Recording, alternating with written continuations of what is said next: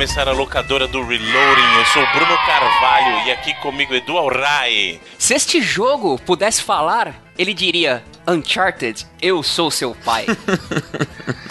assim como muitos outros. E Felipe Mesquita. Estamos aí. Muito bem, senhores. Então estamos aqui, como avisado no começo da minha conversa, da minha charla aqui, sobre um jogo de Mega Drive e, segundo o senhor Edu, um jogo que influenciou Uncharted. Então, que jogo é esse, senhor Edu Alray? Pô, tá certo que foi uma piada meio forçada, mas tem lá a sua influência. Falaremos de um jogo muito famoso, muito querido e novamente uma certa continuação de um dos nossos episódios passados, Quackshot Starring Donald Duck, ou o jogo do Pato Donald para Mega Drive. Muito bem, olha só, senhores, vejam só. Vamos falar de Quackshot.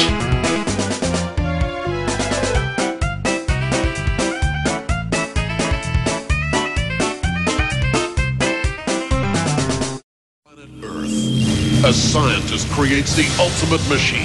At last! A machine that will give him the power to journey into the mega world. With thousands of colors, 16-bit graphic technology, and 10-channel mega stereo sound. The most advanced video game system in the universe. Yes! Mega Drive from Sega.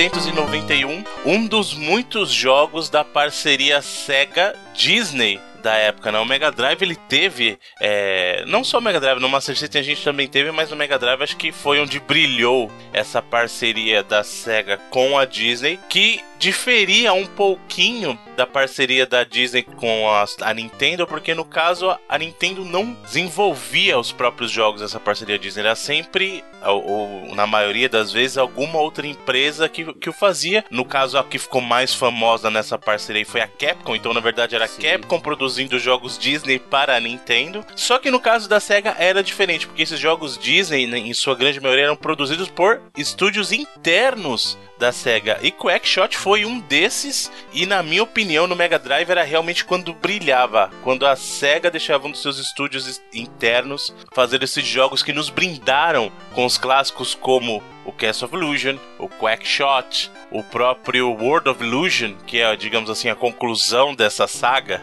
né? Que é um universo compartilhado. Sim. Inclusive no Japão é mais próximo de, de nome, que se chama a I Love, né? A série. Uhum. No caso, o Castle of Illusion, I Love Mickey. O Quackshot, I Love Donald. Aí o World of Illusion, I Love qualquer coisa também. Ele tem essa alegação que nós até comentamos no programa do Castle of Illusion, desse, desse cuidado, desse esmero que a SEGA tinha na parceria com a Disney, colocando estúdios principais, como o próprio Bruno comentou, e que antes mesmo não, realmente não tinha tanta coisa, até novamente lembrando, eu cheguei a comentar do DuckTales, que foi um jogo lançado pro Nintendinho, que já era alguma coisa, mas o que mais a gente tinha de Mickey, Donald e Disney eram jogos educativos, é, jogos para computadores famosos dos anos 80, diversos, Atari e Commodore 64, até o próprio PC e derivados. E o Pato Donald teve um jogo antes que ficou conhecido no Brasil, foi lançado inclusive no Brasil, foi cancelado lá fora e lançado no Brasil, que foi o a lancha do Pato Donald pro Atari. O Bruno acho que vai lembrar. Nossa, eu lembro. que ele foi lançado pela, a, se eu não me engano, a Polivox aqui do Brasil. E lá fora, por conta lá da crise do início dos anos 80, ele acabou sendo cancelado. Mas muita gente jogou esse jogo aqui. Não, e visualmente esse jogo é interessante porque realmente dá pra. Lógico que, dadas das limitações do Atari, você reconhecer que tem um pato ali. Eu Sim, acho. Distinguir, eu, né? Eu acho até interessante, mas é, não, digamos que não é o que eu esperaria de um jogo do Pato Donald, né? Mas pro Atari tá, tá honesto. Agora, como o Edu falou, essa questão da, de parceria da Disney com o dos videogames já existia nos, nos 8 bits, né? Então você tinha jogos lá do, do Nintendinho é, o próprio caso que citou DuckTales, mas também tem os famosíssimos, e esses sim eram bons. O Tic Teco, você tinha. O DuckTales também é, na verdade. Ele, os jogos bons são justamente DuckTales e Tico e Teco, né? O, é que era o que Chip tinha na época, né? Não, mas tinha Darkwing Duck também. Ah, mas isso, foi bem, isso foi bem depois. Já foi Não, mas anos 90, É uma coisa já. que é engraçada, porque na verdade, o jogo, por exemplo, o Cast of Illusion é de 89. O Quackshot é de 90. 90, né? O Cast of Illusion é do Natal de 90. 90. O Cast of Illusion uhum. o, e o Quackshot um ano depois. É, o Quackshot é de 91. Mas veio nesse meinho, assim, né? De. Do início dos anos. Do final dos 80, início dos 90. E jogos dos 8 bits acabaram saindo depois. Tanto que o jogo do, do Pato Donos lá do Master System saiu depois, né? Na, na verdade, ele saiu antes do Quackshot. Um mês antes. Não, ele saiu depois do Castle. Castle of ah, Illusion, sim. né? Então ele saiu depois do Castle. E então, digamos assim, que o ponto inicial pra SEGA foi o Castle of Illusion, dos, dos bons jogos, né? Sim. E pra Disney, vamos dizer assim, né? O primeiro jogo, não grande, mas que você que a SEGA investiu, que você olhava e falava jogo da Disney, foi o Castle of Illusion. A gente comentou sobre isso. Escutem aí a edição do Castle of Illusion, tá nos links da postagem, que é o jogo que teve um cuidado, que você olhava e falava, tá um produto Disney, me lembra realmente os desenhos da Disney que eu estou acostumado já há tantos anos, que no Quackshot eles extrapolaram essa atenção aos detalhes. É absurdo. A, qualidade que eles deram pro Castle of Illusion foi extrapolada no Quackshot. São uhum. dois grandes jogos. É, e então assim, no caso, por que, que eu, eu, cito mais o lado da SEGA? Porque os jogos da Nintendo já tinham saído, né? Então, assim, do Nintendinho já existia jogo Nintendo antes. Mas pra SEGA, esse universo todo passou a existir dessa maneira que a gente conhece a partir de de 1990 com o lançamento lá do Castle of Illusion, né? Então a gente teve é, essa, essa guinada ali, enquanto a Nintendo seguia com a Capcom fazendo jogos para ela, a Sega decidiu tomar esse caminho de ela desenvolver os jogos dessa parceria, o que na verdade, como o Edu falou, trouxe uma qualidade muito grande para os jogos. Inclusive, uhum. eu tinha recentemente escutando alguns outros podcasts é, gringos que eu curto, os caras sempre mencionaram isso.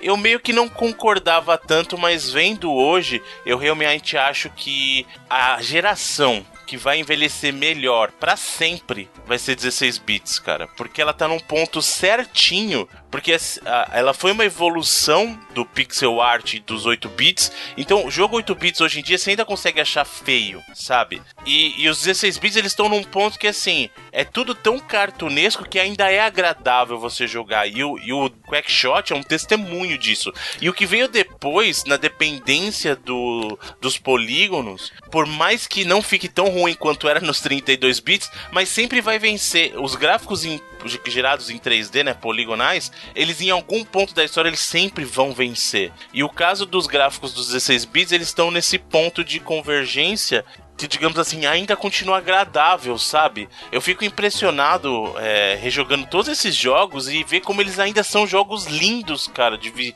assim, visualmente falando, sabe? É uma coisa inacreditável. Ah, mas esse é um mérito grande dessa parceria dessa época com a, da SEGA e da Disney, né, cara? A, claro. A, a Emiko Yamamoto lá, que foi designer da porrada desses jogos, se eu não me engano, ela tá na SEGA até hoje, hein? E eu concordo que a, o 16 bits envelhece muito bem, mas se você pega hoje, revendo, como você comentou, o Castle of Illusion me surpreendeu ter rejogado por ver o quão a jogabilidade tá redondinha ainda hoje e o gráfico também tá muito bonito e o Quackshot me surpreendeu a questão dos detalhes, a questão da animação. Os caras tiveram um cuidado gigante para fazer esses jogos. Eles sabiam que tinham uma IP poderosa nas mãos, no caso personagens da Disney, e trabalharam da melhor forma possível, tanto que é impressionante você ver o jogo. Certos jogos de 16 bits não têm a beleza gráfica e o trabalho de sprites, por exemplo, que tem um Quackshot. É uhum. É muito bonito, o sprite enorme do Donald, dos inimigos. Uh, ele parece realmente um desenho, sabe? E, e vendo hoje, você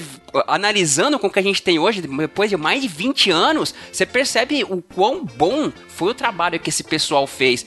É muito distinguível, todos os personagens, você olha, você bate e fala, não, esses são os personagens Disney mesmo, os cenários, a questão do Parallax, que a gente sempre comenta. Quackshot é, é, é muito bonito, é impressionante ainda. Sim. E uma coisa que é engraçada, que na época a gente jogando não, não pensava muito nisso. Mas na questão hoje, você jogando, eu enxergo muito, muitas coisas nele de. Vou colocar Metroidvania aqui, na época, lógico que não existia a parte Vania ainda, e o Metroid não era nesse formato, mas você parar pra pensar, a maneira como ele explora o mundo, nessa coisa de não ser sequencial, que era o comum dos jogos de plataforma da época, né? Você começar na fase 1, vai pra fase 2 e por aí vai. O Quackshot, ele vem nessa coisa de uma estrutura de aventura mesmo. Ele queria te dar a impressão de que, olha, você é um aventureiro, você vai explorar esse mundo, e aqui não existe uma sequência é, certa. Existe, óbvio, a sequência para você descobrir o item, mas esse negócio de backtracking e tal é uma coisa de Metroid, né? Então o Metroid surgiu lá em 87 e tal, e meio que tem um pouquinho disso, óbvio que não da mesma maneira dentro do Quackshot, que é essa coisa de explorar, encontrar um item que me faz avançar na outra tela, fazer esse backtracking, né? Então assim, é, era ele te aumentava o senso de, de, exploração nesse sentido. Olha, eu tenho esse mapa, eu sou um aventureiro. Onde que eu vou em seguida para poder né, avançar no jogo? E isso era muito legal. É como você falou, ele é como se fosse um proto Metroid mesmo, porque ele não é um mesmo. No Metroid também não necessariamente, mas o mesmo mapa, né? uhum. né? Mas você precisa fazer esses. É, os, os backtracks que, pelo jogo ser até bem curto, eles nem incomodam tanto, né? Sim. É, se fosse um negócio muito chato, toda hora ter que ir e voltar assim, seria mais. É, encheria o saco, na verdade. Mas como ele é um jogo curtinho, assim, e você sente que é meio fluido o ritmo, mesmo com o backtracking, né? Até porque você tem a, os checkpoints com as bandeiras e tal. Uhum. Mas ele é um proto-Metroid mesmo, né? Porque pra você avançar outra área, você precisa de uma habilidade, né? No caso, um, um proto-Super Metroid, né? Exato, exato, é.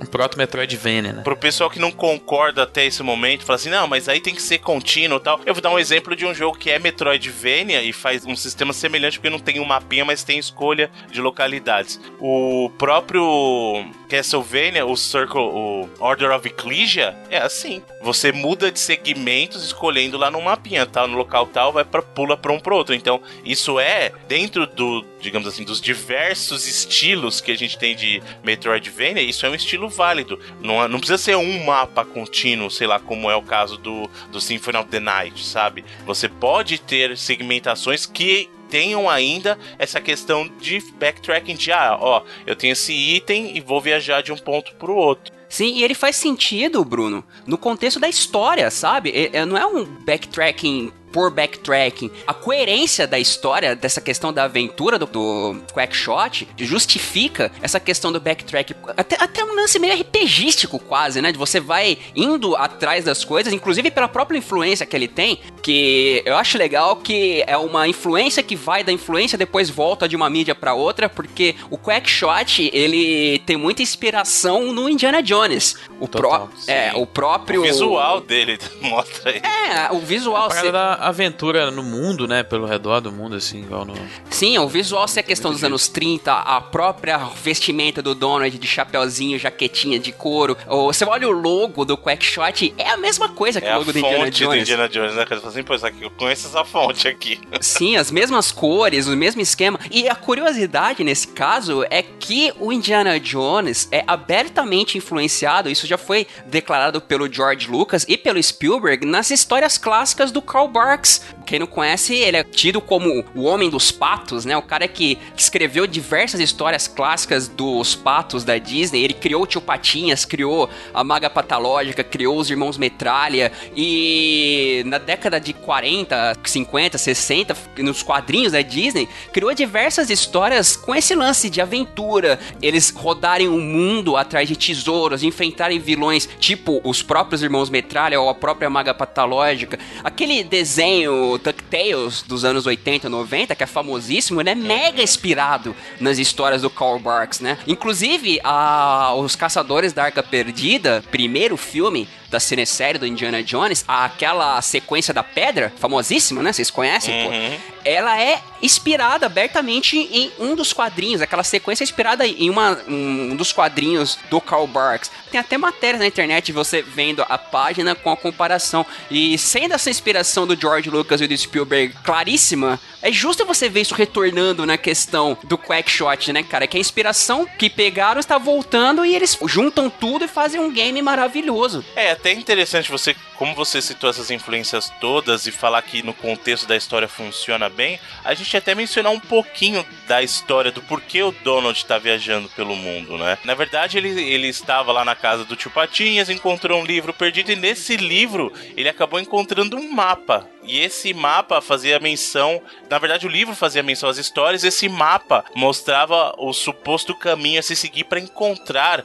o tesouro, né? Um tesouro antigo. E o Donald encontra isso e decide que ele vai atrás desse tesouro. Né? E para variar, é, até no, no melhor estilo DuckTales também, ele vai lá com. Apesar de do Donald não fazer parte do, do canon do, do DuckTales, né? Quem faz é o tio Patinhas com os, os meninos, né? Os sobrinhos dele lá, o Guinho, Zezinho e o Luizinho. É, ele tá lá, né? Mas ele, ele aparece bem pouco, né? Na verdade, no, no DuckTales, ele deixa o- os meninos com o Tipotinhas porque ele vai pra marinha, vai lá. É, Aí ele aparece em poucos episódios. Vocês lembram o nome do piloto do DuckTales? Eu nunca lembro. Capitão Boeing. Capitão Boeing, isso. Então ele pega o aviãozinho dele, leva o Guinho, Zezinho e o Luizinho, tanto que eles que pilotam o avião, né, na história do Quackshot, e vai atrás desse tesouro com esse mapa na mão. E o bacana do jogo é justamente isso, ele, ele, gera, ele visualmente, se fala assim, no mapa, ele é bem simples, tem três localizações que você pode escolher, e você já de cara, não é que nem alguns jogos você tem uma tela inicial,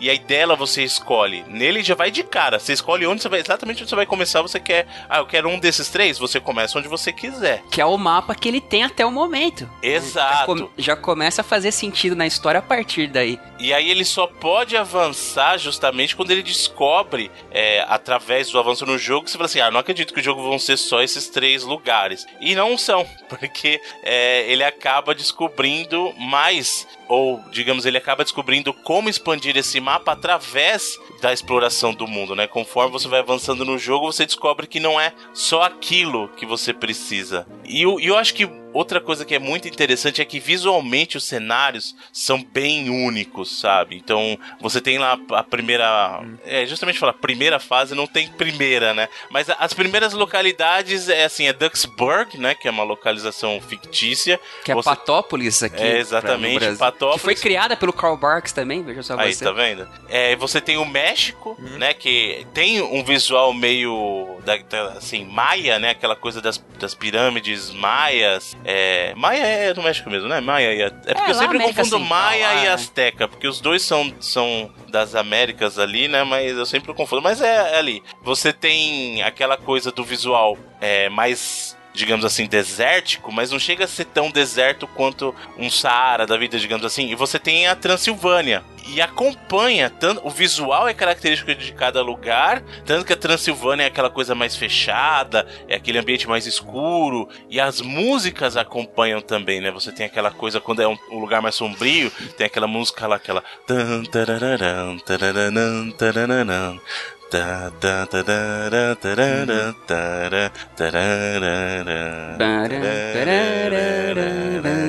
Que é algo que vem já do Castle of Illusion, né? Exato. Que criava um- eh, os ambientes e colocava músicas características para os ambientes. A floresta tinha aquela música de fábula. Até, Uhum. novamente, a gente tá até se repetindo. Quem quiser ouça o nosso programa do Castle of Illusion. Só que um dos diferenciais, ao meu ver, do Quackshot é que o Castle of Illusion tinha aquele, ah, digamos, aspecto, era, era bem mais voltado para um público bem infantil, assim, era bem para criança mesmo, né, cara? É, ele era mais lúdico, né? Assim, no sentido que tudo era muito mágico, porque aí tinha cenários que o Mickey era pequeno, ele tava numa biblioteca gigante, tinha um Exato. mundo de doce, tinha um mundo de brinquedo, né? É, o Quackshot, ele já... O Quackshot é mais realista realista, entre aspas, É, gigantes. sim, né? é, porque naquela época era tudo voltado pra criança, né? Mas o Quackshot, ele tem esse diferencial de, por exemplo, no Castle of Illusion, você não tinha uma um segmento em si entre as fases. Você tinha que chegar lá ao Castelo das Ilusões, mas as fases eram mais ou menos ah, essa, essa coisa da fábula, do, Uhum. da- do conto de fadas, né? Os mundos de contos de fadas. No Quackshot, eles já pegaram esse aspecto de ter temas, de, das fases serem temáticas e colocaram numa sequência que justificasse ele ser essa aventura, né? Por, ele, ele- o- até o Felipe comentou, ele tem uma linha que você consegue seguir, mas o jogo não te dá a linha. Você, a pessoa, na época, digamos, a criança na época, era estimulada a descobrir isso, sabe? Não é? O Castle of Illusion, você não- nunca ia ficar parado num local perdido sem saber o que fazer. No Quackshot tem locais que você pode voltar mais de uma vez em uma fase por você não saber o que fazer, porque o jogo não te diz diretamente, mas ele te ensina o que você tem que fazer. Eu acho isso super bacana, cara. É, é algo que hoje em dia não tem mais, sabe? Hoje em dia os jogos pegam muito mais na mão do jogador do que num Quackshot, que ele te dava lá as bases, mas ele não te levava pela mão o tempo todo. Tem lugares no jogo, eu mesmo rejogando agora, que determinados itens que você pega que você não faz ideia do que fazer. Ele tem lá um menuzinho que ele te diz, ah, esse item é tal coisa, mas se você coloca o look, né, que é o olhar pro Uhum. item, ele não descreve, ele não te dá aquela história gigante, ele diz, é só isso aí e pronto. Você meio que tem que usar uma certa lógica de conhecimento até de história das coisas assim. Por exemplo, você pega o- um- uma parte que eu fiquei até engasgado é quando você consegue o cetro de Ra, né? Uhum. Falei, caraca, o que, que, que eu faço com esse cetro de Ra? Aí você pensa, ah, tem aqui uma fase no Egito. Então, pô, só pode ser lá. Mas eu tentei outras coisas antes, eu não fui de primeira, entende? Eu acho que isso é muito legal do Quackshot, cara. Ele te est- estimulava, ah, estimula ainda, pra quem quiser jogar hoje, a você ter esse senso de descobrimento, sabe? Você sente que você tá progredindo na história, tá descobrindo alguma coisa. É uma característica parecida até com aqueles livros de RPG, aqueles. Tipo Faça aquelas sua própria revistas. história lá, sua própria aventura. É, tipo, você quer fazer não sei o que, vá Uhum. pra página tal, sabe? Dá uma sensação muito parecida o Quackshot. Isso eu acho bacanaço, né? A questão da relação entre o Castle e o Quackshot. É, e, e até pra reforçar esse universo compartilhado, você vê muita coisa de Castle no Quackshot, inclusive existem alguns inimigos em comum, né? Então, realmente eles têm esse universo compartilhado. No caso do Castle of Illusion, a gente até mencionou no programa que ele teve lá o, o Land of Illusion e o Legend of Illusion, que era parte de Illusion da franquia. E, aí, no World of Illusion foi quando o Mickey e o Donald se, eles se encontraram, né, Pra ver a aventura deles junto. Então, o- enquanto o Donald teve lá o Quackshot, teve aquele o Lucky Dime Caper da, da Sega, o Deep Duck Trouble, né? Eles ainda foram no final da, digamos assim, a conclusão disso é o World of Illusion, que você é um jogo inclusive muito bacana por ser é, multiplayer, tal, co-op com os dois, tal, bem, bem interessante. E nesse contexto que o que o Edu tá falando, é, você não depende dessa conexão. O, o jogo por si só ele fala muito e justamente eu acho que a maior satisfação que você tem jogando Quackshot é quando você descobre alguma coisa, sabe? Porque, porque o, o que o Felipe falou, quando a gente fala que não tem uma sequência certa, é porque você pode seguir o jogo em qualquer maneira, mas é óbvio que algumas coisas dependem de outras pra você progredir. Mas o jogo nunca te diz isso, foi o que o Edu falou. Ele deixa pra você fazer essa descoberta. E isso é muito satisfatório. Quando você tá navegando e fala assim, putz, encontrei um item. Onde que eu tenho que usar? E aí você vai descobrindo os lugares pra usar, pra poder avançar. Sabe? Isso é, é, é uma satisfação que hoje em dia a gente não tem tanto. Porque o jogo, é, o que o Edu falou é assim: você pega um item no jogo e ele falou, "Ó, isso aqui é pra você usar em tal lugar, tá? Vai lá usar essa chave aqui lá. É lá. Aí fica apontando uma seta pra você e desenha um caminho no chão. Pra você já... Brilhando, né? Ele tem. Eu, eu também acho que ele tem uma. Por exemplo, se você pensar em jogos adventures daquela época, eles eram nada sutis, né? Eles realmente não falavam nada, né? E hoje em dia você tem o que o Edu falou, o contraste que, que os jogos falam tudo, né? Eu acho que ele tá num ponto muito bom de não tratar o jogador nem como idiota e nem como super gênio, sacou? Uhum. Quando você recebe, por exemplo, lá Sim. o, o desentupidor Não é, lá. não é a mãozinha lá do Resident Evil demo. É, e aí, tipo assim, quando você recebe o desentupidor vermelho, fica bem óbvio o que você tem que fazer, né? Porque se você jogar até na ordem que ele apresenta primeiro lá, que não é a ordem certa que você tem que pegar os itens, né? Você vai Patópolis primeiro, aí você vai chegar na hora de uma parede gigante que você não consegue subir, né? Mas aí quando você recebe o, o desentupidor vermelho, olha, esse desentupidor aqui, ele gruda na parede, se quiser você pode usar ele de, de plataforma, né? Uhum. Tipo, ele não, ele não falou que você tem que, ah, agora você volta lá para aquela cidade lá e você sobe a, a, a, parede exatamente daquele jeito, mas assim, fica tudo subentendido. Pois é, e, isso é um grande mérito do design do jogo, né, cara? Quando você tem um, um, tipo de, de jogo que justamente favorece isso, que você, como jogador, exerça essa liberdade, que você possa realmente ter domínio, digamos assim, desse mundo do jogo, isso é muito bom. Porque ele faz com que você viva a experiência de jogo que você quer viver. E não tá preso por, putz, eu não consigo resolver um puzzle, ou o jogo tá me levando exatamente no caminho que ele quer que eu vá. Não. Joga, viva a tua experiência e vê o que vai dar. E esse é o maior mérito, eu acho, de Quackshot do ponto de vista de design, sabe? É, pois é. é. é o óbvio, o design do jogo é o conjunto de tudo, né? Então é jogabilidade, é design de inimigos, design do personagem, cenários e tal, mas eu acho que esse jogo brilha justamente nesse aspecto, porque a todo momento eu literalmente me sinto explorando esse mundo, né? E não, e não tô limitado por nada além da minha capacidade de descobrir qual vai ser o meu próximo passo. E como o Felipe falou, acho que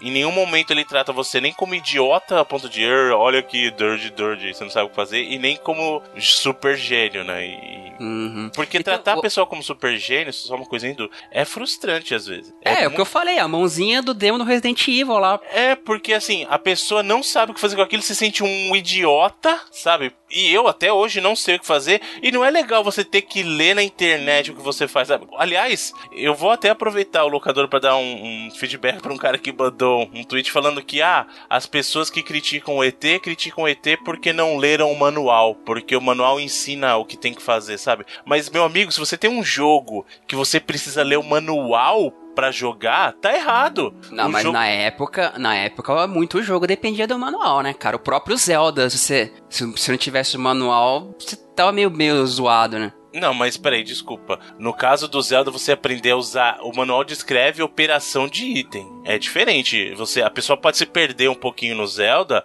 mas vai saber o que fazer. É, é, é até injusto citar, mas o mestre maior. Minha de outra, não, eu, eu, eu esteja comparando ET com o Zelda. É, então, é, já começou aí, mas, mas a comparação que eu tô dizendo que é injusta, eu vou, eu vou citar o caso do Miyamoto, que é um gênio. Que jogo do Miyamoto você precisa ler um manual para jogar? Criança de, sei lá, 2, 3 anos, você põe um controle na mão, ele consegue terminar uma fase de Mario. Isso quer dizer que a jogabilidade é intuitiva. Isso é o que? É um show de game design. E nesse sentido, ET tá tão errado quanto o Resident nesse sentido. Que assim, se você cria um jogo que a pessoa depende de ler um manual, se a pessoa depende de online para descobrir o que tá acontecendo, tá errado seu. Desculpa, mas o seu game design tá errado, amigão. Porque você tá impedindo o jogador de descobrir, e é, o que, é justamente que a gente tá falando aqui, de descobrir dentro do universo do jogo o que fazer. Olha, se falar nisso, Bruno, você me lembrou de algo muito importante que rejogando agora eu tive, diferente do Castle of Illusion, o Quackshot depende que você entenda o que está sendo dito no jogo. E na época que eu não sabia nada de inglês, eu dependia muito ou só da intuição, né? O que às vezes não entendia nada da história, mas ia na intuição do jogo, ou dependia da revista, né, cara? Uhum. Hoje, engraçado é que só hoje que eu sei o que tá sendo dito, que eu pude ter a real experiência que o jogo quis proporcionar. Veja só você, para ver que é, é, é um jogo até, como eu comentei, do Castle ser um pouco mais, aliás, bem mais infantil, digamos assim, e o Quackshot ser um pouquinho pra uma, pra uma criança mais aí, sei lá, dos seus 10, 12 anos, assim. É, eu entendo o que você tá falando, mas isso não impede a pessoa de progredir, porque não, eventualmente não, não, de, eu, eu terminava isso, eu não sabia inglês. Quando eu jogava o Quackshot em 91, acho que, que, só acho que só a parada do Sol Lua Estrela que se você não souber ler, acho que não rola, né, mas é, é. E a história, né, que é. Ah, mas você na vai... verdade, né, a história pra gente, a gente viu o Donald ali, você criava a história na tua cabeça. Nem o que é eu entendi a história quando eu tinha 8 anos de idade. Eu não entendia o que estava escrito ali, mas eu criava a história na minha cabeça. No caso do, do Quackshot, lá em 91, eu tinha 9. Então eu não entendi inglês ainda, sabe? Eu sabia as cores em inglês, sei lá. Falava green, blue, hi, my name is Bruno, sabe? Tipo, eu sabia inglês e até aí eu não entendia, óbvio. Mas isso não impedia de curtir o jogo e de ter a historinha na minha cabeça não que eu esteja dizendo que impeça, mas que a questão do jogo é, é feita para você entender a história assim, né? Eu também, eu achava o, o Cast of Illusion, cara, tanto faz, tanto fez a história. Até a gente já comentou lá, é a bruxa que sequestrou a namorada e deu, uhum. sabe? Não tem... O Quackshot, ele, ele, ele investe bastante nessa questão da aventura, nessa questão da história. Ele tem tanto esse sentido de aventura, de fazer você sentir que tá numa aventura, que mesmo sem eu entender na época que eu joguei o jogo, quando criança, cara, me deu uma... Sabe aquela criança criança que vê o episódio do coisa na TV e fica com vontade de brincar da parada uhum. depois. Então eu joguei Quackshot e eu pô, fiquei com vontade de brincar de explorador, desenhei mapinha no caderno, eu, eu escondi as coisas em casa, assim, sabe? Por uhum. conta dessa sensação de aventura que o Quackshot dava, né? O que eu quero é dizer que hoje eu pude ter a, a real experiência, digamos, que uma criança nativa no idioma teve na época. Claro. E quando você diz que, apesar de eu não concordar, eu entendo. Quando você diz que o Castle of Illusion é mais infantil, eu entendo que você está falando justamente nesse sentido lúdico. E realmente o Quackshot ele tem um investimento maior na história, no sentido de que ele põe influências de coisas, lugares que para criança talvez não faça tanto sentido. E aí alguém um pouco mais velho pode apreciar um pouco mais, né? Não concordo que Castle of Illusion é infantil. Inclusive, eu acho que Castle of Illusion é um dos melhores jogos é, dos 16 bits Quackshot também e Tá, mas veja bem, infantil não significa que é ruim, né, Bruno? Não, então eu sei, mas mas quando você põe infantil, às vezes a pessoa entende que é jogo para criança. E eu não acho que seja um jogo para criança. Ele é um jogo que as crianças podem apreciar, talvez melhor do que o Quackshot, sabe? Mas eu não acho que ele seja um jogo feito para criança, né? Eu, por isso que eu falei, eu entendo o que você quis dizer, o sentido lúdico, digamos, uma história mais minimalista, mas não concordo necessariamente com, com esse approach. Mas entendo porque você, você fez esse comentário sim, e Quackshot realmente ele, ele investe um pouco mais nessa história.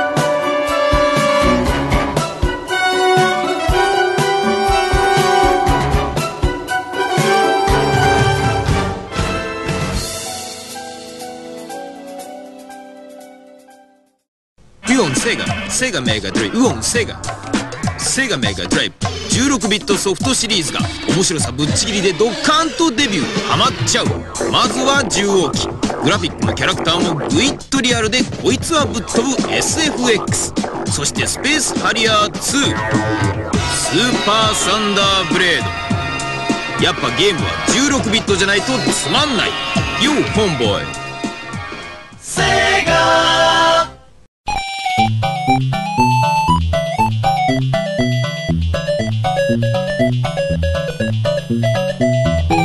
Bom, acho que agora seria interessante a gente mencionar um pouquinho das fases, né? falar um pouquinho, já que a gente tá falando que esse universo é tão bacana, tão rico dentro do jogo, vamos falar um pouquinho de cada uma delas, né? Começa... A gente faz a ordem que a pessoa deveria seguir para dar um spoiler ou não? Vamos falar da ordem do mapa mesmo. Né?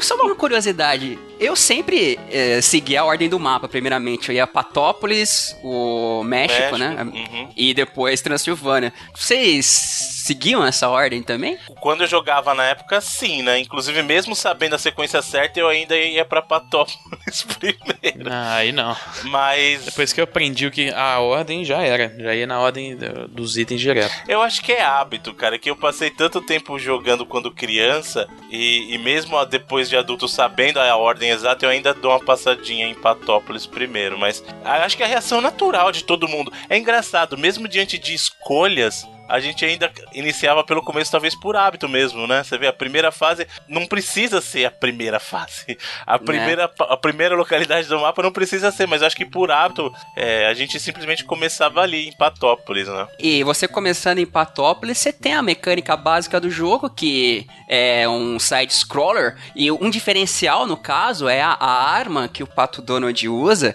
que é uma arma que paralisa os inimigos, é um revólver que atira desentupidor desentupidores, né? no caso, desentupidores amarelos. Aliás, e... só uma coisinha, desculpa. Uma coisa importante, outra coisa de Metroid que tem é que a arma do personagem evolui, né? O, Sim. O, o Donald, ele começa só com essa arma desentupidor de pia, ele ganha outras armas mais pra frente, né? Ele, ele ganha uma arma que dispara, na teoria, pipoca, chama Popcorn, né? É, ganha uma arma de, de bolha, né? Que chama Bubblegum. E a Chiclete, própria... Isso. E a própria arma de... É que, na verdade, esse, esse Bubblegum, eles brincam com a dualidade do chiclete e é uma arma de bolha mesmo, né? E, o, e a arma de desentupidor evolui. Você começa com o desentupidorzinho amarelo que, digamos, deixa o inimigo só... A única coisa que ela faz é... Ela atordoa o inimigo, né? Ela deixa o inimigo lá tremendo por um tempinho. Aí você ganha o vermelho, né? A evolução dele é o desentupidor vermelho. E o desentupidor vermelho, ele permite que você, além de, de desestabilizar os inimigos, né? De deixar eles lá tremelicando, você consiga escalar alguns lugares, atirando ele nas paredes. Depois você ganha o verde, que tem a funcionalidade por mais tempo e você consegue navegar segurando nos inimigos. Você gruda nos pássaros. Exatamente. Então você vê que até nisso ele tem um pouquinho de Metroid que a arma evolui no. no Sim, mas é, é, total é baseado nisso, né, cara? Que você vai até um certo local que você não consegue e pra frente você vai ter um item que você vai conseguir passar. O Quackshot é total baseado nisso. Que é aquele esse senso de exploração e de aventura que a gente comentou. Né? Até o, no início, a gente não disse que o vilão clássico aí do Mickey e do Donald, o João Bafo de Onça, que eu, eu acho o nome nacional muito bom. É né? porque em inglês é Pete, né? Não tem nada a ver. É Big cara. Bad Pete. É, então, tipo, em- eu acho que nesse caso o nome em português ficou mil vezes melhor. É um nome bem bacana, né? Que ele é o vilão e é total Indiana Jones também, né? Que é aquele vilão que tá atrás dele, que no final acaba conseguindo o, o- o tesouro que ele pegou, de o cara toma facilmente depois dele ter pego. Isso é total, né, do Indiana Jones. O próprio Bafo Johnson, ele se veste igual aquele Belloc. Lá do Caçadores da Arca Perdida, Uhum. chapeuzinho e tal, é o mesmo, o mesmo esquema, né, cara? Mas ah, começando por Patópolis, é, basicamente você passeia aí no, no, no começo pra você aprender as mecânicas básicas de congelar os inimigos, não tem muito assim no que você pular, é, é meio que pra te ensinar mesmo, né? Caso você vá por Patópolis e chegando no final da fase você encontra um explorador que ele diz que você não pode passar ali porque você precisa. Aliás, ele te dá uma chave, né? Uma hero, a hero Não, na né? verdade ele não te dá a chave se você. se- Aí é que tá, pra ele te entregar a chave, você tem que ter passado pelo México primeiro, né? Então assim, se você, só- se você começou por Patópolis, ele só conversa com você e não faz nada. Aí você precisa descobrir isso que é interessante, porque até ali você não sabe que você precisa de nada. Ele pede a chave pro cara depois. Então assim, primeiro você precisa descobrir que você precisa da chave, até então você não sabe. Aí você vai pra um outro local e fala assim: ah, então você precisa da chave. Aí você volta lá e fala: olha, é, você sabe alguma coisa da chave do herói? Fala, ah, a chave do herói eu tenho aqui. Aí que ele te dá, entendeu? Então isso que é até legal. No primeiro momento ele fala assim, ó, acho que você não vai conseguir passar por aqui e tal. Chama ah, um é, ele fala, aí. né? é, você, precisa, você precisa da ferramenta pra escalar. é, Você não precisa, se você não consegue passar sem a ferramenta pra escalar paredes e tal, pode crer. Uhum. E até isso é legal, porque realmente, assim, até ali você não saberia que você precisaria de uma suposta chave. Então você só volta pra lá pra pegar a chave quando você descobre que você precisa dela, né? Sim. E já nessa fase a gente vê também que o que vai ser pro resto do jogo que você não rejoga todas as fases, né? Você passou uma vez, você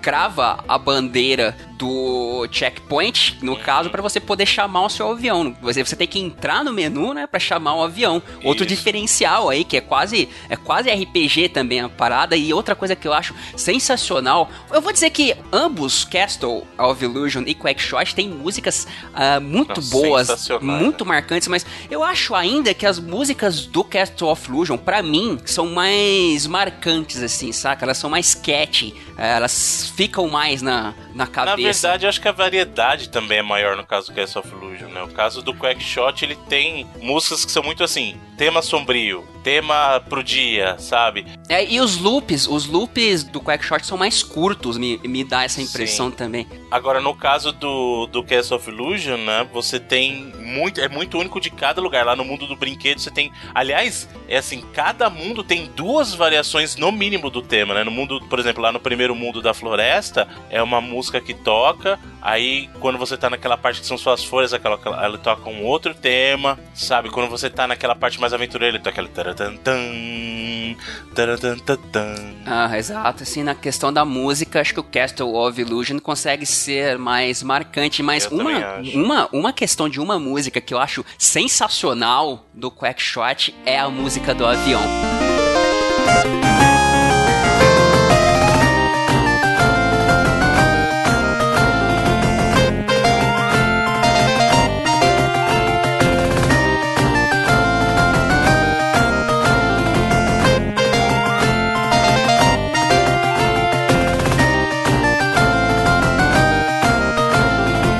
no mapa do avião mesmo? Sim. É bem aventura,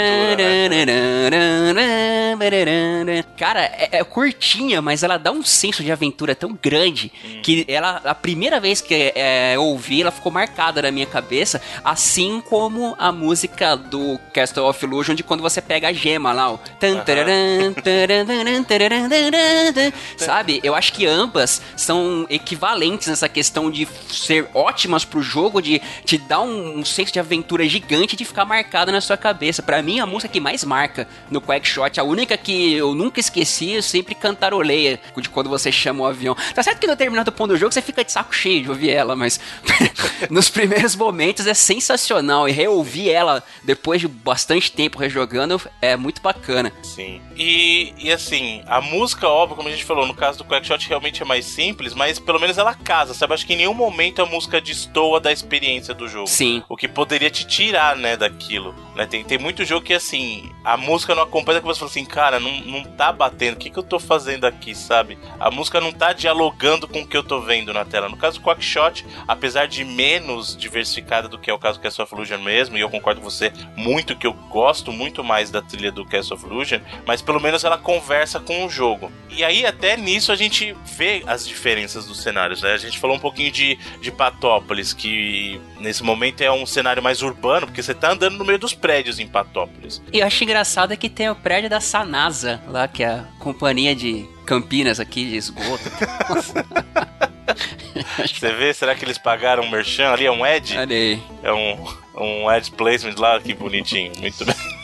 Mas aí Sim. depois a gente sai dali, esse cenário mais urbano, e vai pra um cenário, como a gente falou, mais desértico, que é o México. Né? Na sequência do mapinha, a gente vê lá o México. A não ser o Felipe que já começou lá na É, porque ele. É, na- se você vai ser. Não, não sei se compensa a gente falar a sequência certa, porque a gente vai tirar da, da pessoa que não jogou a experiência de descobrir, né? Apesar da gente ter dado um spoilerzinho aqui, Uhum. mas vamos, vamos É, falar na eu acho sequência que do mapa. é, no caso desse jogo é até bom a gente dar a dica aí de até agora quem tá ouvindo até agora de repente nunca jogou. Eu acho legal tu descobrir por si só assim, você dar uma pausa aí e jogar e, e descobrir por si só, porque esse jogo tem esse sentido, é muito gostoso, sabe? E funciona bem até hoje é, a questão da aventura. Eu, eu acho que o Castle, ele ainda tem uma jogabilidade mais fluida, por assim dizer. O Mickey é perfeito de controlar, como nós até comentamos no programa do Castle, né? Você se sente seguro, você não erra um pulo, cara. O Mickey é sensacional tu controlar. O Pato Donald, ele é mais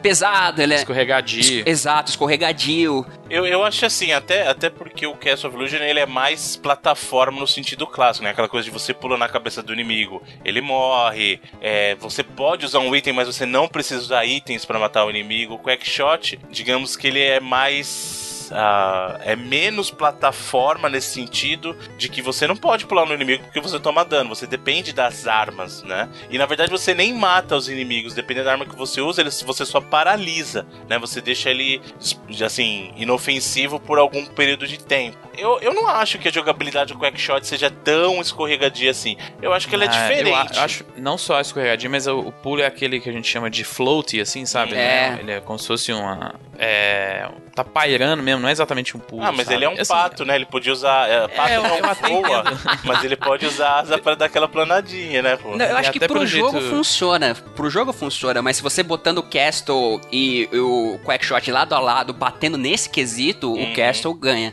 É, até pelo jeito que o, que o Donald anda, Ele, ele, ele anda bem esquisito, né? É um pato, a né, A animação gente? dele mesmo, é. E aí a- os controles dele fazem até um pouco sentido também, sim, né? sim, faz O sentido. fato que ele anda muito devagar, aí quando você corre, ele fica mais escorregadio ainda também, mas também é um, aquela parada de risco e recompensa do, do controle. Até faz sentido, assim, mas aí você, quando você vai pensar no, no fator gameplay de, pla- de, de plataforma, ele, ele fica um pouco devendo nesse sentido, eu acho. É, bom, aí você percebe também, eu acho que isso fica mais evidente justamente na tela do México, né? Que é onde exige de você mais skill de plataformas, de pular de Tem um muito lugar pro outro. bottomless pit. Sim, exato. Desviar dos pássaros que vem voando, você que você tem que ah, paralisar os pássaros, né? Aliás, esses pá- os pássaros com, com as, as colmeias, cara, que demônio, né? Vamos falar a verdade, cara. Porque até você aprender, paralisa o cara e foge dali. Porque se ele dropar a colmeia de abelha em você, meu amigo, você vai tomar dano e não, vai, não só vai tomar dano, como aquele dano vai ficar persistente na tela e você pode acabar caindo, né? Sim, sim. É, e é bem, é bem lance plataforma mesmo. E o jogo não te conta também, não tem um tutorial pra te ensinar que você consegue atirar pra cima, né, cara? Uhum. Só lá pra frente que tem uma parte que te demonstra que você consegue atirar pra cima, né? Até o é. próprio o, o próprio slide lá do Pato Donald, que eu me lembro que na época, sabe como é que eu aprendi? Hum. Assistindo a demo. Que os jogos dessa época tinham muito disso, de Tinha. após a tela título ele mostrar. Isso vem inclusive do próprio fliperama, né? Que o fliperama tinha que mostrar alguma coisa. É, chamava Attract Mode, né? Que ele ficava rolando o jogo para as pessoas justamente se sentirem atraídas. Porque no fliperama, se ninguém tá jogando, imagine ficar só na tela título. Aí é desinteressante, né? Então eles chamam, chamam isso de Attract Mode. Assim, bota um pedaço do jogo rolando para chamar a atenção da galera. Né? Exatamente. E no Attract Mode ele mostra que ele tem um slide, né, cara? Uhum. Não é uma coisa. eu- Eu acho que não é uma coisa tão intuitiva assim, porque o. Tem um, eu não sei se é no México, na- acho que na segunda parte do México, dentro da pirâmide. Da pirâmide, é. É, que ele tem um ponto que ele te obriga a, a passar por baixo da parada que você Tem que usar direto, eu acho que nessa. nessa No nessa- México tem que usar mesmo. Dentro da pirâmide do México você usa muito esse slide, cara. E outra, dá pra você atirar enquanto dá, dá o slide também, que é uma parada que também, pra mim, não, era uma coisa ou outra várias vezes, assim, mas você consegue atirar os, os entupidores enquanto tá dando É, slide. você não consegue atirar no meio do slide, né? Assim que você termina o movimento, você Isso. pode começar outro. Sim. E, e se você no México, a senhorita que você encontra no final lá, é o mesmo esquema. Ela fala contigo e diz que você não consegue entrar porque você não tem a chave, né? Uhum. Aí ah, você vai, você volta, né, cara? Que é aquele o lance do backtrack, que eu acho muito gostoso assim, porque você não volta a fase inteira, você só volta até a sua bandeira, hein, que se você cravou lá em É, Patópolis. o, o backtrack do. Tem dois tipos de backtrack, na verdade, no Quackshot, né? O primeiro backtrack é voltar para as fases que você já visitou antes, mas como você cravou a bandeira do avião, você volta pro ponto do avião. Mas assim que você ganha o item. Porque geralmente as fases têm duas partes: é até onde você cravou a bandeira e depois um outro segmento. É esse Normalmente outro. plataforma, plataforma e dungeon. Aí o que acontece? Quando você entra nesse suposto dungeon, aí sim você tem que fazer o backtrack de voltar até a bandeira. Então por isso que eu falei que tem dois tipos de backtrack. Um, você voltar pra fase em si, e o outro é quando você entra num, num segmento que a gente vai chamar de dungeon aqui, né? Você dentro das pirâmides, lá na Transilvânia também, ou lá quando você vai pegar arma de bolha com o professor Pardal, você tem que voltar. Aí você volta andando. Esse é um backtrack mesmo, né? Sim, é legal isso, é bacana, ele faz você, ele não, não te desaparece simplesmente assim, Uhum. e dá continuidade novamente, né, até, até batendo nessa mesma tecla. Sim. E a- tá- tem depois também, no mapa normal, a gente tem a fase da Transilvânia, que é interessante, que você tem, como o Bruno comentou, um lance até meio terror, com a música característica, né? Com a própria Transilvânia. Tem aí no- os mitos de ser por conta do Conde Drácula e tudo mais. E no final você conversa com um fantasma. Veja só, você é um fantasminha clássico aí que lembra até o famoso Bull do Super Mario. Então, é. O caso é até engraçado porque assim, a mecânica que alguém vai pensar de fantasma é justamente associar com essa do, do Mario, né? Só que é um pouquinho diferente. O fantasma do Mario, como é que funciona? Ele, ele meio que tem. Se você estiver olhando para ele, ele fica com vergonha, né? Então ele, você nunca pode estar de costas pra ele, né? Você tem que estar sempre olhando. Aliás, ou é o contrário, eu nunca lembro. É. Não, quando você olha pra ele, ele tapa a carinha e finge que tá escondido quando você vira de Isso, é costas pro exatamente Mario. isso, exatamente. Então, assim, você tem que estar sempre de olho nele, pra, porque assim, se você virou as costas, ele vai chegando perto de você. Esse do Quackshot, ele funciona na, na- assim, ele sabe que você tá ali, né? Então é, é um fantasma grande e aí ele quebra em, em outros menores, né? Então, assim, ele olha você. Só que ele olha você e eu acho que ele pensa que você é uma estátua. Porque se você ficar parado, independente de pra qual lado você tá olhando, ele não faz nada. É, se você verdade. se mexer, aí ele libera os outros fantasminhas menores, né? Ele se transforma nesses outros menores e ataca você. Né? Ele dá uns 10 segundos. O fantasma gigantão, no caso, né? Sim. Isso depois que você já conseguiu lá o- a entrada pra Transilvânia e tal. Aliás, a, a arma de chiclete que você Isso, consegue. arma né? de bolha, né?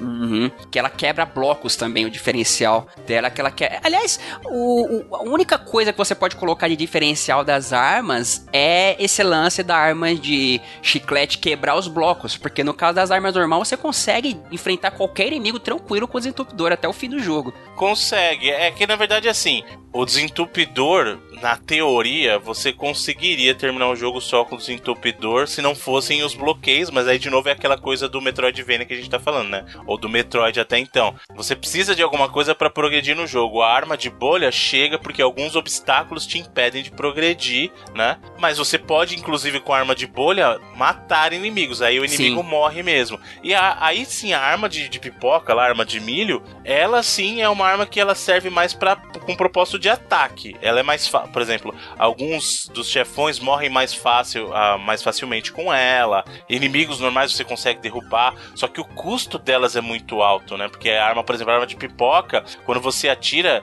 ela não gasta um de munição, ela gasta cinco. Gasta 5. Nessa o- a rejogada que eu dei pro locadora, eu acumulei aí até o fim, cara. Eu usei as armas de pipoca nos dois últimos chefes, no, Uhum. no caçador lá do. No Hideout, né? Que é o, o João Bafo de Onça, e no Fantasma lá, que lembra muito, inclusive, o próprio Cavaleiro Templário do A Última Cruzada do Indiana Jones, né? Que Uhum. tem um guardião lá. do- aí, o, o- cara, eu guardei as armas, a arma de pipoca o jogo inteiro, e no final foi literalmente o popcorn time. É, aí no, no caso. Ah, trans- viu, Bruno? Sabe, Hum. viu, viu, Bruno? Sabe, outra coisa bacana também é que faz todo sentido, né, cara? É que na Transilvânia você não mata os fantasmas, né? Faz todo. Exatamente, não tem como você Né? derrotar os fantasmas. Na verdade, o, o, o passo, né, o ritmo do jogo na Transilvânia muda bastante porque é muito de você se esconder do fantasma, porque ali você tá, assim, eles estão muito mais poderosos que você, então você só tem que evitar que o inimigo te ataque, né? E inclusive tem a fase d'água dentro da Transilvânia ele também, quando você cai num, num, num fossozinho, tem Sim. aquela clássica coisa de jogo de plataforma que tem que ter uma fase d'água, né? Ele pra pular uma Ah, lá pra- Castle of Illusion. Exato, pra ele pular mais lento e tal. E ali você encontra o primeiro chefe do jogo, né? Que no, é o- No caso do, do jogo é o Conde Drácula, né? O, Sim, o Conde Pátula, sei lá como é que eles chamam na versão em português. né? Que é, é, é bacana também, que só, pô, depois de passar por três fases, de ter voltado a- uma pra outra e tal, que você vai enfrentar o primeiro chefe. Isso eu acho outra coisa legal também. Uhum. do do Quackshot, né? Não é todos os todas as fases que tem o chefe. E até se você lembra até o esquema do Metroid aí que o Felipe comentou, né, cara? Sim. E aí, depois de você explorar essas três fases, é que o mapa se abre, né? Ele te traz novas. Ele traz hum, acho que quatro novas localidades. Ele traz lá o, o Polo Sul. É o Polo Sul? É, é Polo Sul, não é o Polo Norte, é o Polo Sul. Traz o mapa no Egito. Aí tem o, o mapa. O barco Viking, né? E Marahá. Maharahá. Mara... É o Marajá, né? É, Que é da Marajá na Índia. E aí ele traz, eu acho que até aí a gente, aí é que a exploração fica mais, digamos assim, desafiadora ainda, porque no primeiro pelo menos tinha um sentido de eu vou seguir a ordem que eles aparecem visualmente no mapa. E aí quando esses quatro lugares aparecem, eles aparecem de maneira assim, a ori- orientação diferente, né? Sim, sim. A- a- nessa hora aí, você não é que nem, por exemplo, nas três primeiras que você já começa com o íconezinho lá, Hipatópolis, e quase instintivamente vai em Hipatópolis, né? Nessa já te instiga a escolher qualquer um dos quatro aí. Pois é, porque eles estão alinhados de uma maneira diferente, né? Sim, e nesse, nesses pontos que você até pode se perder, se você. Não se perder, mas ficar eh, travado se você não souber o que até foi dito em algum ponto, ou se você não usar uma certa lógica aí pra saber qual item que vai servir em qual lugar, né? Então, tem um ponto do jogo que aí eu acho que realmente ali é desafiador pra, pra criança muito nova. Vamos seguir, digamos, pra pegar o avião. Vou pegar o avião e vamos lá pra Marajá. Que tem uma música muito legal, uma das mais legais do jogo. Sim. E lá aquele ponto do labirinto de portas, que é onde você precisa ir para enfrentar o tigre, ali uma criança pode começar a se compli complicar um pouco. Que como é que funciona para quem não sabe? Essa, essa fase ainda é muito bacana, tem uns inimigos novos lá, aquele que toca flauta e te enfeitiça, e a fa... que é bem chatinho também, e aí a cobra Você tem te que acertar ataca. ele num ponto bem específico, assim, é bem, é bem É, complicadinho você mesmo. tem que acertar ele mais de uma vez, porque ele não fica é, tremelicando de primeira, né? É. Então você tem que ficar acertando ele, acho que duas vezes, aí ele começa a ficar atordoado. Mas o, o ponto aí é justamente dentro dessa parte, esse Marajá ele fala pra você, olha, eu vou te entregar um item que você precisa, que é a lágrima da esfinge, né? Acho que é a lágrima da esfinge que chama. É, isso, é. Sphinx Tear. Se você- o que, que eu faço? Não, mas esse é meio óbvio, cara. Esfinge. É, então, a, a, a Sphinx. É, outro mapa É, tem um mapa chamado Egito. Aí tem- você ganha um negócio que chama Lágrima da Esfinge. Fala, ah, mano, mano. Aí que eu tô dizendo que você tem que usar uma certa lógica, que o jogo Não, mas pega aí tá tua mão, fácil. né? Agora, é, ela fala assim: você precisa. Pra eu te dar esse item, você precisa é, acabar com esse tigre que tá lá no meu jardim. Que é o, é o Xerecan, não é? Parece, né? Parece bastante. Um Xerecan um pouco mais gordinho, assim, que, que tá passando bem Eles não cala- citam pelo nome, né? Mas visualmente lembra muito, né? É, assim como nesse mesmo cenário, a cobrinha é igual a cobrinha do Mogli também, que eu não lembro o nome dela. Também, é. Mogli não é minha especialidade, dizem, pra falar a verdade. Sim, mas que parece muito Xerecan, parece. Sim. E aí você encontra com com ele e fala: "Preciso que você tire esse tigre do meu jardim. Tem um tigre no meu jardim, só que pra chegar nesse tigre você precisa passar pelo labirinto das portas. E aí são portas numeradas. E aí essa parte sim, eu acho que é um pouquinho mais complicada pra quem é criança, porque a criança pode ficar em looping eterno nessas portas. Sim, você tem que exige memória, né? Que cada segmento tem de duas a quatro portas diferentes com o mesmo número e só uma delas vai te levar pro caminho certo. Exato. E aí você e esse caminho certo é que é o desafio, né? Como é qual que é a real desse desse lugar para eu chegar onde eu quero? E às vezes você fica lá repetindo fase ou segmentos da fase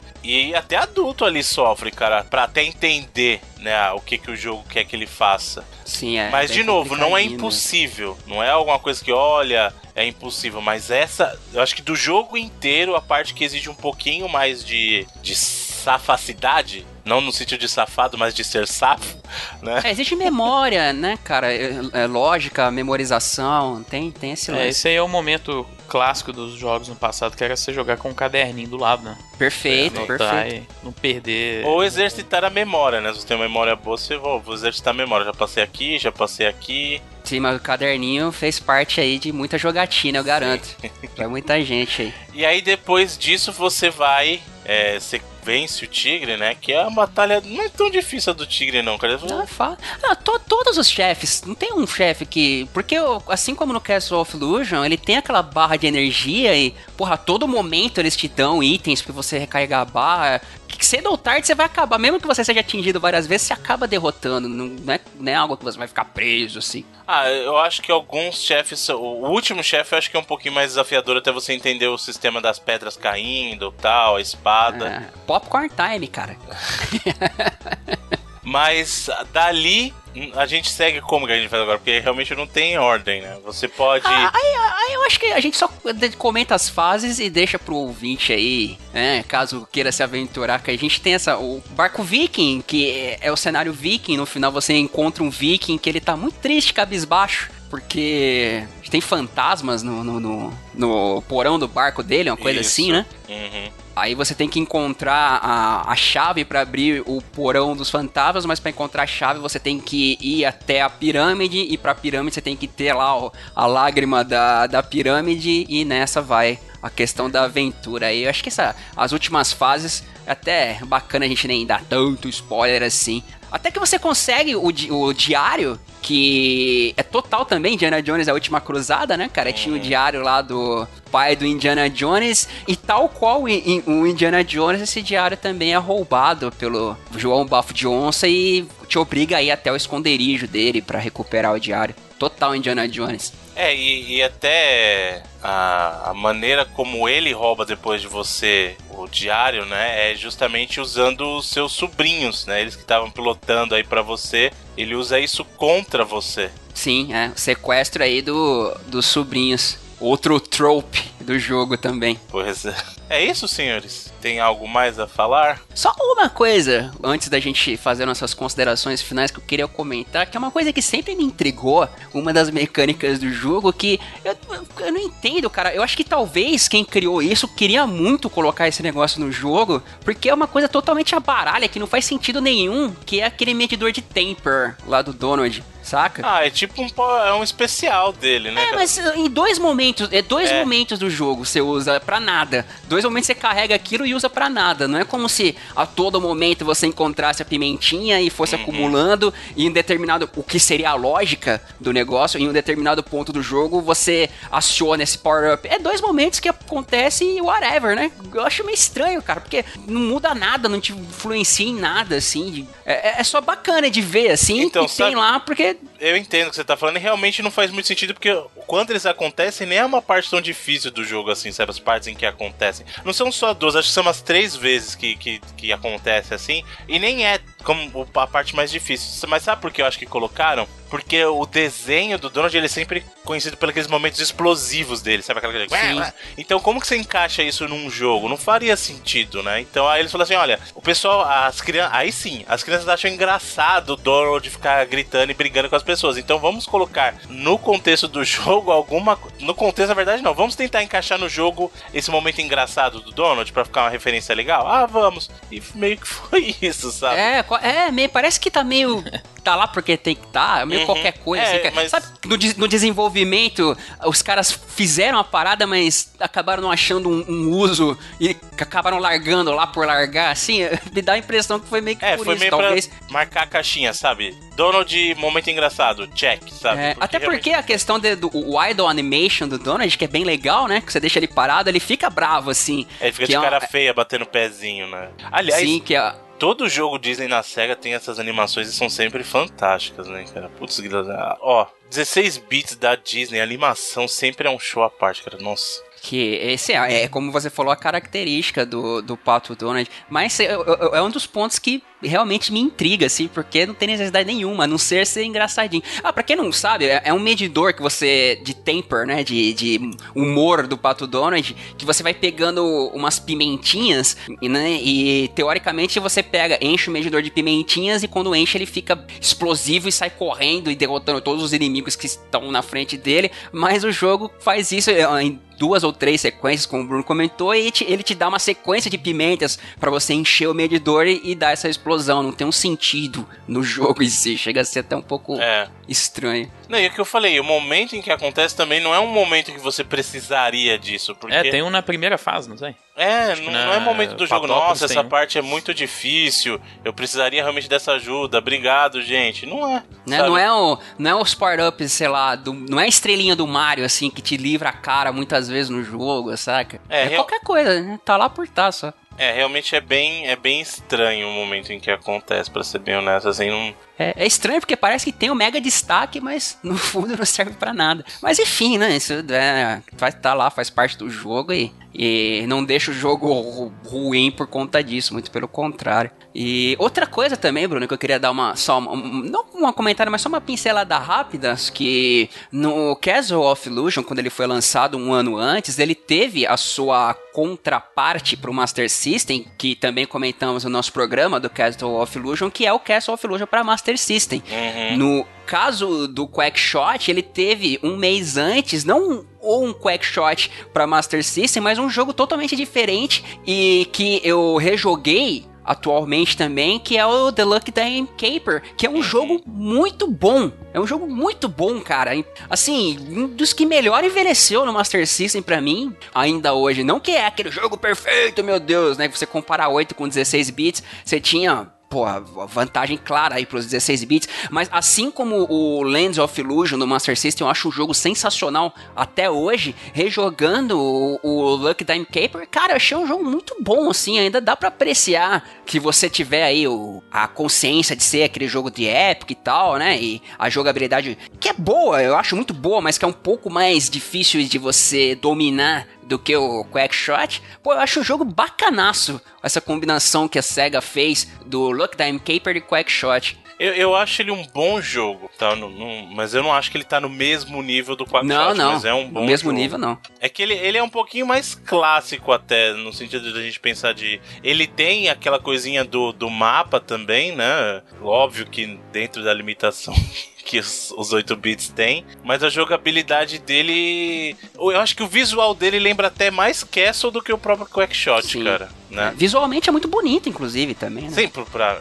pro Master System com certeza, né? Mas ele é, é mais aquela coisa assim, é menos exploração, apesar de ele tentar evocar um pouquinho do Quackshot, como eu falei no caso da história, tem lá o Tio Patinhas, tem os meninos, tem o mapinha, mas a jogabilidade dele é mais, é, como é que eu vou dizer, mais clássica de, do gênero de plataforma mesmo. Tem lá o martelinho, ele vai pulando, os inimigos são mais bonitinhos, né? Tem aranhinha, tem, ele lembra, por isso que eu falo, pra mim ele lembra muito mais um Castle do que o Quackshot. Mas é um, é um bom jogo. Eu não acho que ele esteja no nível do, do Quackshot, mas é um bom jogo sim. E ele teve aquela sequência, o Deep Duck Trouble, que Uhum. também é bem legal. Para os jogos de 8 bits de Master System, são dois bons jogos. E o, e o Donald é um cara que até tentaram fazer jogo depois daquele Going Quackers lá na geração 32 bits, né, tal, mas não... Nunca mais, né, cara? O auge foi 16 bits mesmo. Acho que o último jogo bom foi o Maui, Ma- Maui Malard lá, né? Sim, sim. Que já não é parte dessa... É. Desse segmento, até porque o, Mau- o Maui Malard não foi feito pela SEGA, saiu pra, pra Super Nintendo e pra Mega Drive, mas não foi desenvolvido pela SEGA. E depois virou Kingdom Hearts só e Aí. nunca mais a gente teve um jogo mesmo do, do, Do Pato Donald. Donald. Pois é, senhores, hein? Vamos dar nossas considerações finais? Ah, eu acho justo. Para quem vocês recomendam ou não recomendam Quackshot do Mega Drive? E por quê, né? Óbvio. Assim como Castle of Illusion, eu creio que Quackshot seja o estilo de jogo que a gente diz atemporal. Eu acho um jogo, porra, bacana pra tu jogar até hoje. E eu recomendo pra qualquer um, né? Eu não, não acho um. Não vejo pontos assim pra negativar o jogo, pra falar, não, não joga. Eu acho que a questão da- do descobrimento é muito legal, a questão da aventura é muito legal, o, a questão gráfica é absurdamente bonito, as animações, os inimigos, os cenários, todo esse cuidado que a SEGA e a Disney teve nessa construção hum, vale muito a pena. Eu recomendo, qualquer um que pegar pra jogar hoje vai ter uma experiência bacana, né? ainda mais compreendendo os textos e tal. Acho um jogo bem legal. Foi gostoso revisitá-lo. E como até a gente tava conversando em off, e o Felipe até comentou, cara, é gostoso tu pegar um jogo dessa época que você senta e uma hora e meia, duas horas, tu joga do começo ao fim, termina, e tem essa experiência bacana aí. Às vezes, um, sei lá, um sabadão à tarde aí, tu não tem o que fazer, e pega esse jogo que tu vai jogar do começo ao fim, já vai terminar numa sentada só. É, é algo que hoje em dia meio que faz falta depois tu jogar aí o- os Horizon da vida, que você fica 200 horas, os Persona 5 da vida aí, né, cara? Que você fica o resto da eternidade jogando. Acho que jogos assim, de vez em quando, fazem um pouco de falta. Eu recomendo, recomendo que todo mundo jogue. Jogo bacanaço aí. Influências no geral e um jogo muito bom. Muito bem. Sr. Felipe Mesquita. Eu gosto muito da estrutura que Quackshot tem, que a gente bateu nela aqui na tecla dela várias vezes aqui sobre o backtracking, o espírito de aventura. O ele,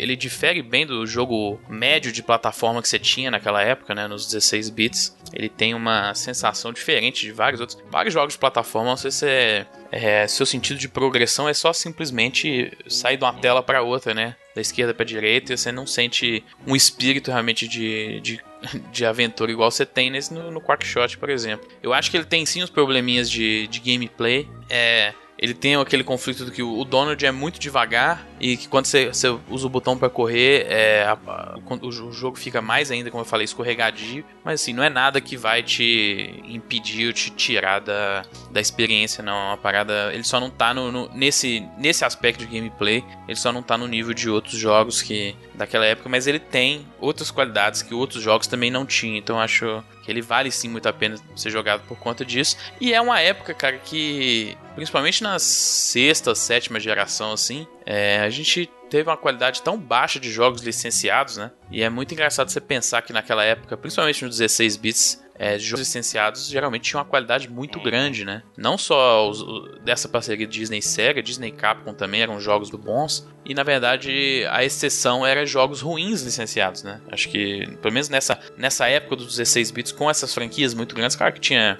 jogos baseados em, em outras franquias aí que não tinham a mesma importância que nenhuma dessas da Disney tinha, que não eram bons, mas assim, quando você tinha IPs, é, propriedades dessas magnitude, geralmente você, tinha jogos bons, né? E aí você vê nas últimas gerações era, era completamente o contrário, né? Jogos licenciados eram geralmente muito ruins. Né? Acho que a gente tá tendo uma mudança aos poucos aí, principalmente nessa geração, mas é, aquela época era a época de ouro, acho, para os jogos licenciados e você ter personagens que já eram muito importantes fora do videogame e terem um tratamento tão bom quanto eles tinham em outras mídias no videogame é uma parada que acho que vale a pena você, às vezes, você revisitar só por conta disso também, porque pô, se você for fã dessas propriedades, seja do passado ou de hoje, os jogos bons vão estar tá na, naquele, naquele ecossistema ali daquele dos 16 bits, então é uma aventura muito divertida, eu adoro, adoro esse senso de aventura. Acho que talvez o Edu falou lá no começo do nosso programa que é o, é o pai ou o avô do Uncharted aí, eu, aí eu, eu gosto muito desse espírito, é um espírito que eu vejo nesses outros jogos. Então é uma experiência assim que eu acho que vale a pena. E como o Edu falou, é curtinho, cara. É, o backtracking não atrapalha, exatamente porque o jogo é um jogo contido, ele é curto.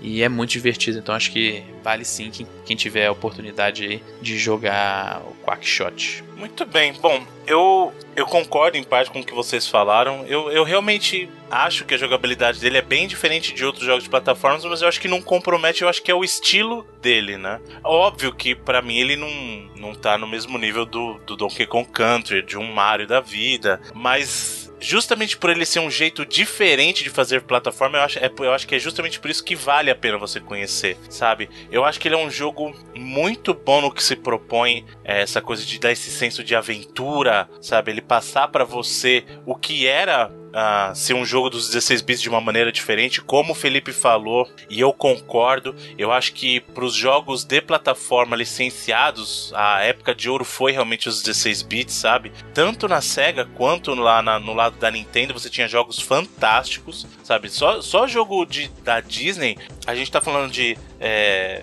Castle of Illusion, Quackshot, World of Illusion, é, Mickey Mania, que é muito Cara, bom. Mickey Mania, eu, eu nunca tinha visto, nunca tinha jogado a versão de PlayStation. Como é lindo, velho. Sim. Como é lindo. A de, de, Master System e Mega Drive já era lindo, mas a de PlayStation é, é lindo demais, de cara. De Mega Drive e Super Nintendo, né? Você tá falando, não tinha pro Master System. É, desculpa, Mega é. Drive e Super Nintendo já eram lindos, mas Sim. a versão de PlayStation. A versão do Sega CD também é muito legal. Que a...